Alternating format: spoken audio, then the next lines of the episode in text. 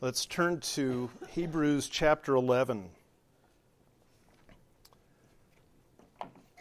I'm so excited to be getting to Hebrews chapter 11. I tell you what, Hebrews is a great book. I've learned a lot personally, I've been blessed by it as we've gone through, but the, those first 10 chapters have got a lot of weight to them. There, there's a lot of rebuke there, there's a lot of challenge there. And uh, chapter 11, I think, is, is maybe one of the most interesting places in Scripture. Some pastors and commentators call Hebrews 11 the Hall of Faith because it lists these people that would be called heroes of the faith, these, these giants of faith in God. They're really not. They're people, they're ordinary people. They are exactly like you and me. They're human beings uh, who, who were born, who lived, who died, who faced good times and bad times, who had trials and struggles of their own. There are quite a few mentioned Abel, Enoch, Noah, Abraham, Sarah, Isaac, Jacob, Joseph, Moses' parents, Moses himself, the people of Israel, Rahab, and several more mentioned in passing. Uh, such as Gideon, Barak, Samson, Jephthah, David, Samuel, and the prophets. And then at the end of the chapter, he just casts the net wide and he says, and not to mention all of these others. So, what I want to begin with this morning as we, as we begin to understand what Hebrews is, we're going to talk about these two rails of faith. And I will mention that. I'll, I'll explain that as, as we go. But I also want to explain this. While there's a little bit of direct teaching in Hebrews 11, we're going to cover that this morning. The majority of the chapter is a series of case studies on your life. They're case studies on your life and what you face and what you deal with and what these real people dealt with and how through, they trusted God in the midst of that. These are not heroes of the faith. These are just the examples of faith given to us. They're normal people like you and I. Uh, there are a lot of differences between these people men and, and women both are, are mentioned. Some are given huge amounts of scripture, some are mentioned just very, very briefly. Enoch this morning is, is only mentioned a couple places very briefly in, in Scripture. But they, they had this one thing in common, at least, and that is they believed their Creator. That's, that's it, really, that's the common thing. And rather than looking at it and saying, well, we, we've got we, we've got normal people like you and me, and then we've got the climbers who climb to the top of Mount Everest, the giants. We need to understand that, that we, like us, had, for instance, 24 hours in their day. We all have the same amount of time. But between, between right now and 8:26 tomorrow morning, there are 24 hours. What I do with that time, what you do with that time is going to be different. But we all have the same time. Every person who believes in God, especially as a Christian, the Bible says, has the same faith. Peter says in 2 Peter 1 1 that we as Christians have received the same faith that the apostles had. There's no difference. What do you do with it? How do you exercise it? That's the difference. So let's, let's dive into Hebrews 11. We're going to look at verses 1 through 6. The writer says, Now faith is the assurance of things hoped for, the conviction of things not seen. For by it the men of old gained approval. By faith we understand that the worlds were prepared by the word of God, so that what is seen was not made out of things which are visible. By faith Abel offered to God a better sacrifice than Cain, through which he obtained the testimony that he was righteous, God testifying about his gifts and through faith, though he is dead, he still speaks. By faith, Enoch was taken up so that he would not see death, and he was not found because God took him up. For he obtained the witness that before his being taken up, he was pleasing to God. And without faith, it is impossible to please him. For he who comes to God must believe that he is, and that he is a rewarder of those who seek him. Father, as we come now to this chapter that you have sealed in Scripture for us, for our benefit and for our blessing and for our growth, we ask that you would encourage us. We ask that you would teach us this morning and build our faith in Christ and build us as your people. We thank you for this in Jesus' holy name. Amen. These, these verses begin with kind of a brief teaching with a couple of examples. And, and the frame of that teaching is to look at the reality of faith, the effect of faith, and the exclusivity of faith. What's the reality of faith? Verse 1 Faith is the assurance of things hoped for, the conviction of things not seen. Faith is real, faith exists. Faith is not an emotion, faith is not a feeling, faith is not making up things for God to do. We hear people do that today. When sometimes, not all the time, but sometimes when you hear somebody say, "I'm believing God for," and fill in the blank. If what they're believing God for is not a promise of Scripture, they're making up something for God to do. See, I can say I'm believing God for saving me because of His grace as I trust in Him, and I, can believe God for that. If I say I'm believing God to lose 20 pounds, there's no guarantee that He's going to help me. I can say, Lord, I need your help. I call on you for help. But to, but to presume that He will because I want Him to is presumption, it's not faith. See, faith isn't making up something for God to do. Faith is taking who God is and what He has promised in His Word and saying, I believe that. I won't be shaken from that. Faith trusts what Scripture reveals about God. He cannot lie. Numbers 23 19 says, Nothing can prevent him from doing what he pleases. Psalm 115 3 says, God doesn't just tell the truth, He is truth. John 14, 6 says, The purposes of God have been in motion since creation, and nothing will prevent Him from having His way. Isaiah 46, 9 and 10 says. So, with all of that, and that's just giving you the references and the summaries, who is this God person that we should trust him? He's the creator who is truth itself. He cannot lie. Nothing can prevent him from having his way. Nothing will ever prevent him from prevailing on the earth. And so when he says, I am saving you by my grace through your faith, you can trust in that. When he says to you, My eye is on you,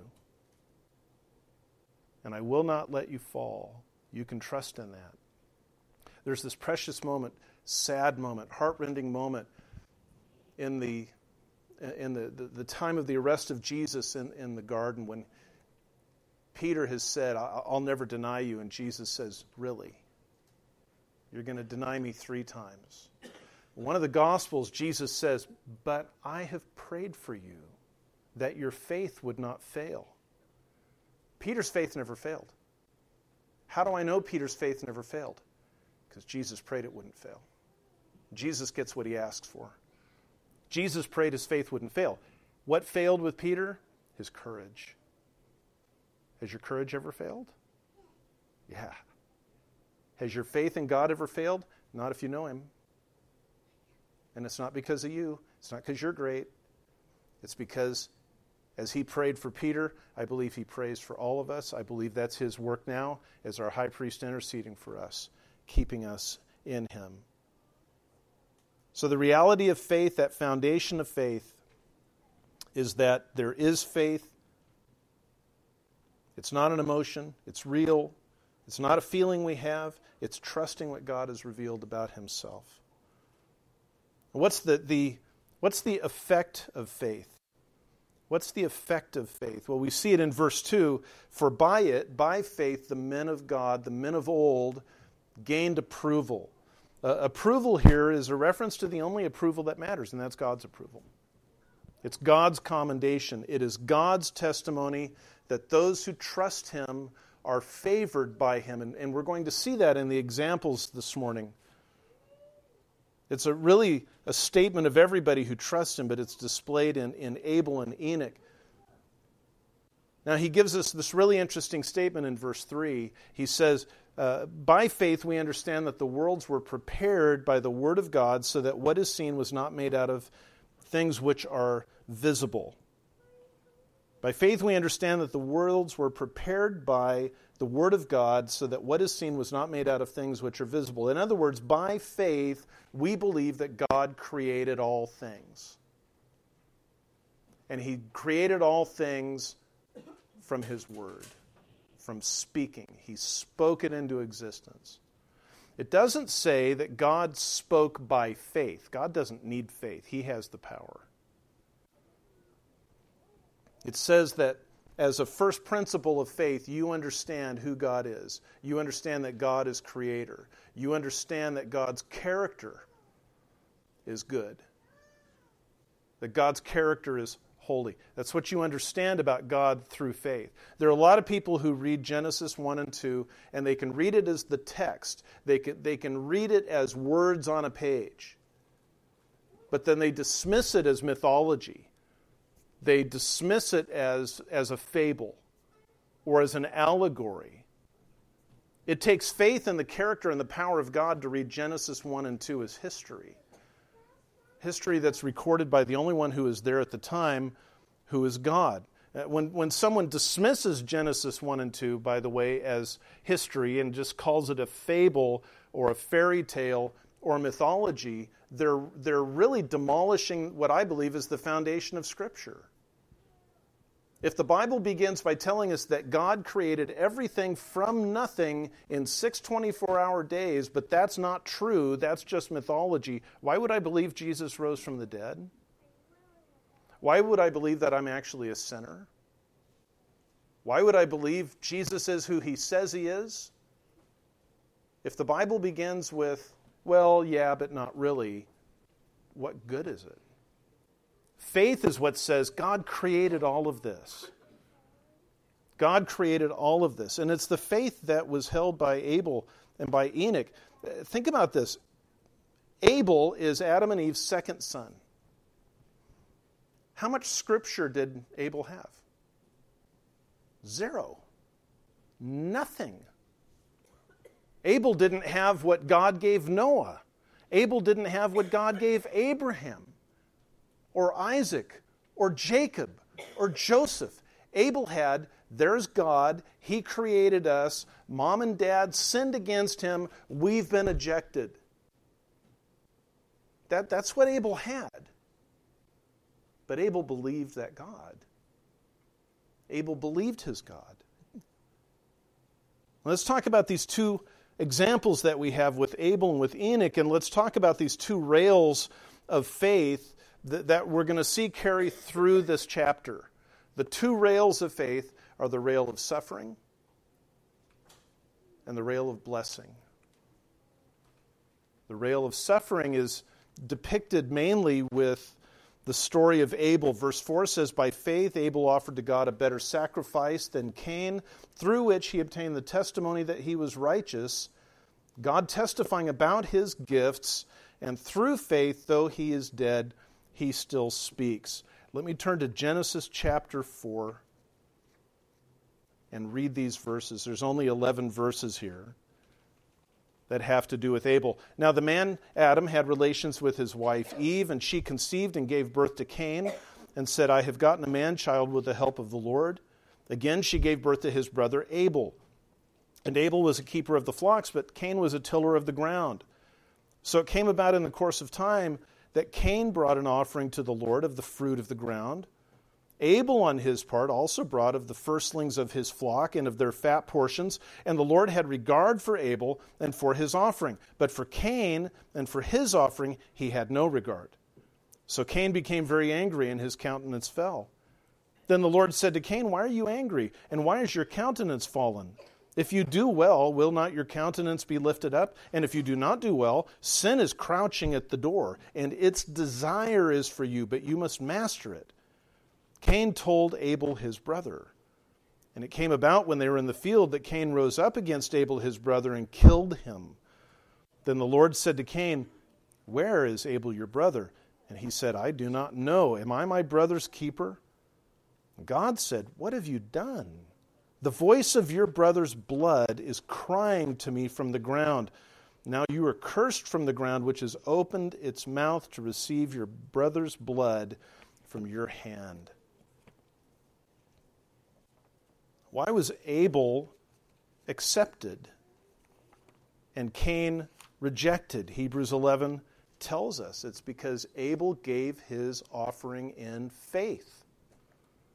I've heard people say, well, it was because Abel offered a blood offering and Cain just brought an offering of produce.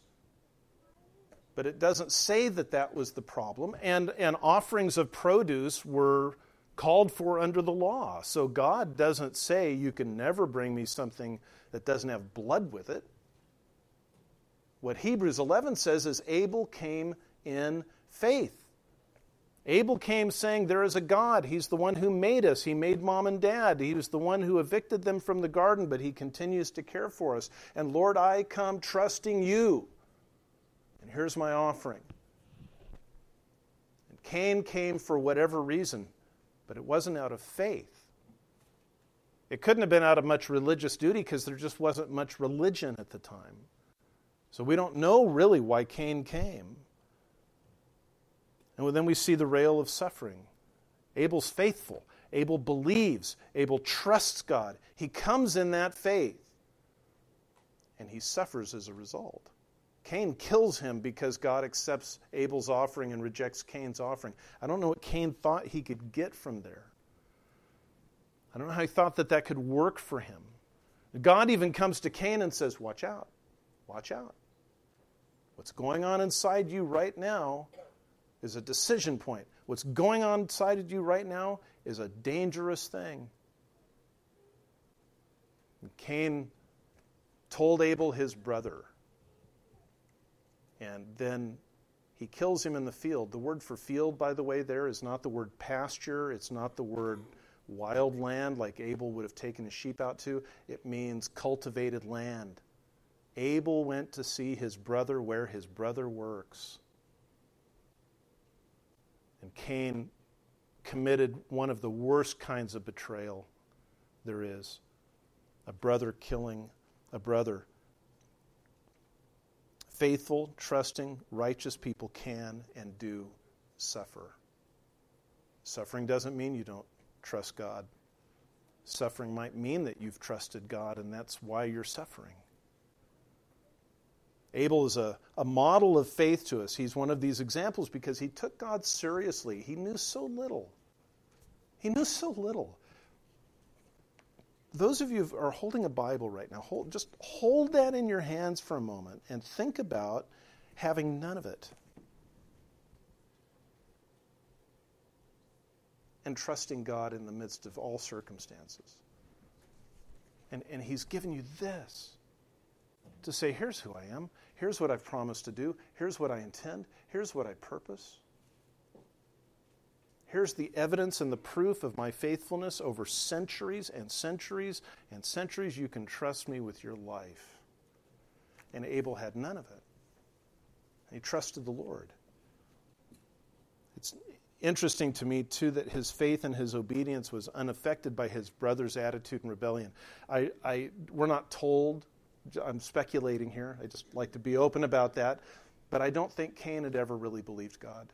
I don't think that there was anything in Cain that was actually ever genuine toward God. And I think Abel had a history and a pattern of that. I don't think we see this sudden mo- motion for both of them that happens in this time. I think we're seeing the culmination of their lives and the way that they'd lived. Abel had been faithful, Cain had been unfaithful the whole time. The, the second rail that we have is, is given in the story of Enoch, and it's the rail of blessing. By faith, Enoch was taken up so that he would not see death, and he was not found because God took him up, for he obtained the witness that before his being taken up, he was pleasing to God. In Genesis chapter 5, there's, there's just four verses from verse 21 to 24. Enoch lived 65 years and became the father of Methuselah. Then Enoch walked with God 300 years after he became the father of Methuselah, and he had other sons and daughters. So all the days of Enoch were 365 years. Enoch walked with God, and he was not, for God took him. Then there's a statement made in the, the book of Jude, verses 14 and 15 It was also about these men that Enoch, in the seventh generation from Adam, prophesied, saying, Behold, the Lord came with many thousands of his holy ones to execute judgment upon all, and to convict all the ungodly of all their ungodly deeds which they have done in an ungodly way, and of all the harsh things which ungodly sinners have spoken against him. So Enoch served as a prophet in his time, warning the people, as the later prophets did, of, of sin, righteousness, and the judgment to come. He warned the people you're, you're increasing in your wickedness, you're increasing in your violence, and you're not going to get away with it. God is just. And you need to pay attention. Even in Enoch's time, the world was well on its way to the condemnation that's seen in Genesis uh, chapter 6, verse 5, and verses 11 and 12 that the earth was violent, it was filled with violence, that the thoughts and intentions of man's heart was evil constantly. It was moving rapidly that way. But Enoch walked with God. That walk in the Bible is almost always a, a metaphor for how you live your life, for the very form and substance of your life. The, the very form and substance and character of Enoch's life was God. God was at the center for him. He loved the Lord. Now, he was married, he had a son. He might have had other sons too. We don't know. This is a brief genealogy. He lived, he had to work. He's obviously involving himself in the world, he's obviously involving himself in his life. But at the core of everything, at the center of everything, is Yahweh, is God. it's like God is magnetic north for everything that Enoch does. Wherever Enoch goes, whatever he does, he always has a clear direction to who his God is. And he has no more scripture than Abel had. He simply walks with God. There are 10 generations between Adam and Noah. Uh, Enoch is number seven. If you don't count Enoch, the average lifespan is over 900 years. Enoch lived 365 years. It would be the same today as, as uh, this year, the average lifespan in the United States, men and women combined, is 80 years old, and Enoch is taken at the age of 32. You know what we call that? We call that a tragedy. We call that a heartrending loss. But God took him because he walked with God. And he didn't see death. He didn't see death. And it strikes me that maybe that's death in general. God says, you know, Enoch is now in his strength. He's in the, the peak of, of his manhood.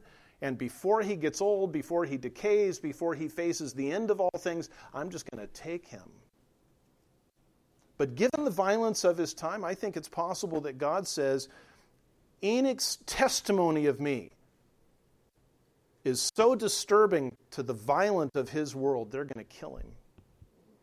And I'm going to rescue him before that can happen. We're not told, but I think that that's a possibility. Enoch is a matter of faith, Uh, is a model of faith. He walked with God at a time when nobody was walking with God. He stood alone. He stood alone. Enoch's son is Methuselah. Methuselah dies the same year as the flood which either means that by the grace of God, he simply died of old age before the flood took place, or it means that Enoch's own son was so wicked he died in the flood. You imagine Noah looking at his great great grandfather and saying, No, you can't come because you're unholy. Enoch is a model of faith because he didn't modify his message, he didn't soften his message to pacify the, the violent and wicked people of his time. He spoke for God first. Remember, he had that, that magnetic north that took him to who God is and said, That's my foundation, that's my guideline. So we have faith's existence, we have faith's effect, and we have faith's exclusivity in verse 6 of Hebrews chapter 11. It says, Without faith it is impossible to please him.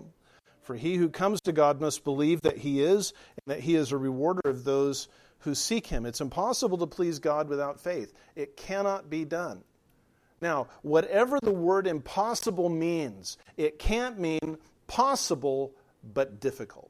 It can't mean possible but not likely.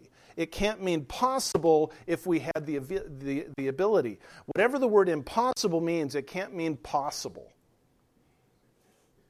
And I don't think that the sense here is we just don't have the ability. I think the sense is God won't be pleased by anything but faith.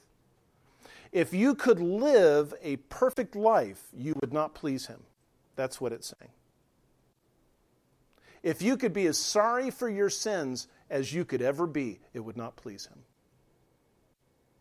If you could give your life to be burned, if you could speak with the tongues of men and angels, if you could give away all of your possessions to feed the poor and give your very body to be burned, it would not please him. Only faith can please God. At the risk of oversimplifying this, faith is like a key that fits a lock. I, I have two keys on my key ring that look identical, but only one of them opens that door. You can come in and say, oh, I've got the key. The key is tithing. The, the key is going to church. The key is praying with my children every night. The key is being a good person. The, the key is not swearing anymore. But they don't fit the lock. Faith in God fits the lock. Not faith in a general sense, not, not faith in a generic sense, not faith in faith, but faith in the person of God. It's this intimate relationship that says, Lord, you are my Father, you're my God, I love you, I trust you. I don't know why this is happening right now. I can't begin to explain it. And, and I feel the very foundations of my life are being shaken, but I trust you and I will not stop trusting you. And that pleases him. that, that's why this is open to all of us. That's why this idea of faith is like 24 hours a day. Every single one of you in this room today can fully please God. It's within your power, and you can fully please God in the next 10 seconds by trusting Him alone by trusting Him alone.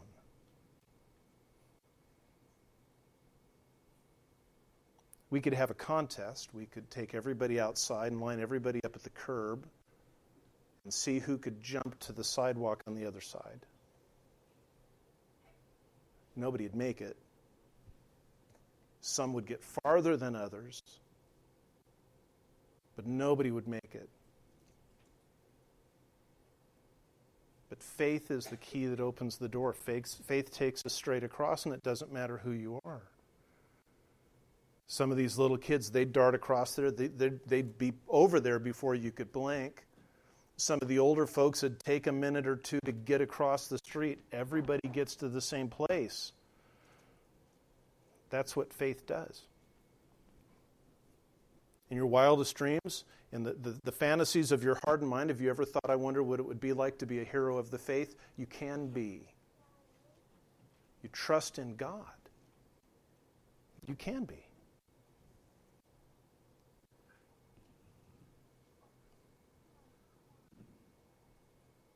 Faith exclusivity means that only God, only faith can please God. Let's, let's bring this home. Think about what we've seen. Faith is real. It truly exists. It's not an emotion or a feeling, it's a persuasion, a conviction in our minds that Scripture is true, that God exists, that what the Bible says about Him is true, and that He welcomes, him, uh, welcomes us when we come to Him believing. Faith is a powerful, certain conviction about who God is, what He has promised. We've seen that the effect of faith is to bring about God's approval. Some want the effect of faith to be success or healing or financial freedom. God promises none of those things in this world. And that's actually good news because failure and, and sickness and poverty are not our problem. Sin is our problem. The judgment of God is our problem. When you come to the Lord today, when you trust Him alone and not your own works or intentions or deeds, you have His favor. And, and let me say this when God gives his favor, he gives all of it. You, you either have the fullness of the favor of God or you have none of the favor of God. He doesn't look at one of his children and say, Yeah, I love him, but I don't like him. God doesn't look at one of his children and say, Yeah, no, you can stay over there. If you have his favor, you have all of his favor. Nobody has more. Nobody has more. And the favor that you have is the favor he shows Jesus.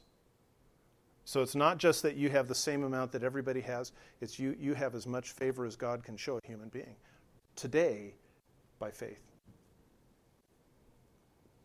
Faith, enlightens our minds to the existence and the power of God. It grasps the truth that, in, in spite of the turmoil and the chaos and the confusion of our world, God will prevail. He created all things. It says in Scripture that He saw the end from the beginning, and He saw the end in detail, perfectly fulfilled according to His glory and according to His purposes. Faith says, Yes, I believe that. And I'm trusting that the Lord is bringing all of those things out now. Faith is the sole exclusive means by which we can please God. It's not that other ways of God, uh, pleasing God exist, but we can't do them. There is no other way. Only faith will do that. He's leveled the playing field. You have the same opportunity to please God today as a Christian that Peter did, that Paul did, that David did, that Abel did, that Enoch did. You can do that today. I can't live a perfect life. I know that. God knows that. You can trust Him today. I can't give what other people give. Yeah, we know that. You can trust Him today. You can trust Him today. In the examples of, of Abel and Enoch, we see that faith is going to run along these two rails of, of blessing and suffering. And, and by the way, they're, they're not one or the other. Abel suffered, right? We saw that. He was betrayed and murdered by his brother. But don't you know that Abel was also blessed? He was favored by God. And Enoch is blessed. He was taken before he could see death. By the way, I don't know if that still means that Enoch is mortally alive somewhere, or if his being taken is kind of like the rapture, where as he was taken, he was transformed. Don't know. Couldn't explain it. You can ask, but I'm going to tell you what I just said. I don't know. Enoch was blessed, but Enoch suffered this heartache and provocation at the wickedness and the violence of his time. Abel is on that rail of suffering, but Abel was, was also blessed. Enoch is on that rail of blessing, but Enoch had suffered too. We're going to see that with each one of these people with Abraham, with Moses, with Sarah. We're going to see blessing and we're going to see suffering in their lives. See, believing in God doesn't mean that you're only blessed or that you only suffer. Faith is the underlying rail bed that those rails run on. So let me, let me just say this. Brothers and sisters, you can't earn the smallest measure of God's favor by what you do, by what you give, by keeping rules, by living a religious life. You can't earn the smallest token, but you can have the full ocean of the favor of God this moment. This moment. I don't say that about very many things, but you can have the full ocean of the favor of God this moment by trusting Him alone. Rest in His nature and character and goodness. Believe it. Cast yourself upon it, cast your whole weight upon Him. Father, we thank you for your love for us. We thank you for your graciousness to us and your kindness to us. We thank you that these things are accomplished by faith in you, not as we work for certain ends or for certain goals or purposes, but as we trust you. And we ask that you would grant us to understand as Abel and as Enoch understood who you are. We're not going to ask for more faith because you've given us the faith that we need. We are going to ask that you, you help us peel faith away from the other things we've attached it to our good works and our good intentions and our self reliance. We just fight constantly this feeling like we should, we, we should be doing more than just trusting you. But you've called us to just trust in you. And then out of that work in, your, in our lives that you do, you transform us. We don't come to you transformed to please you. We come to you trusting you, and then you, you bring the change into our lives. So teach us to trust you more this morning, Lord, to exercise our faith in a better way. And we thank you in Jesus' holy, precious name. Amen.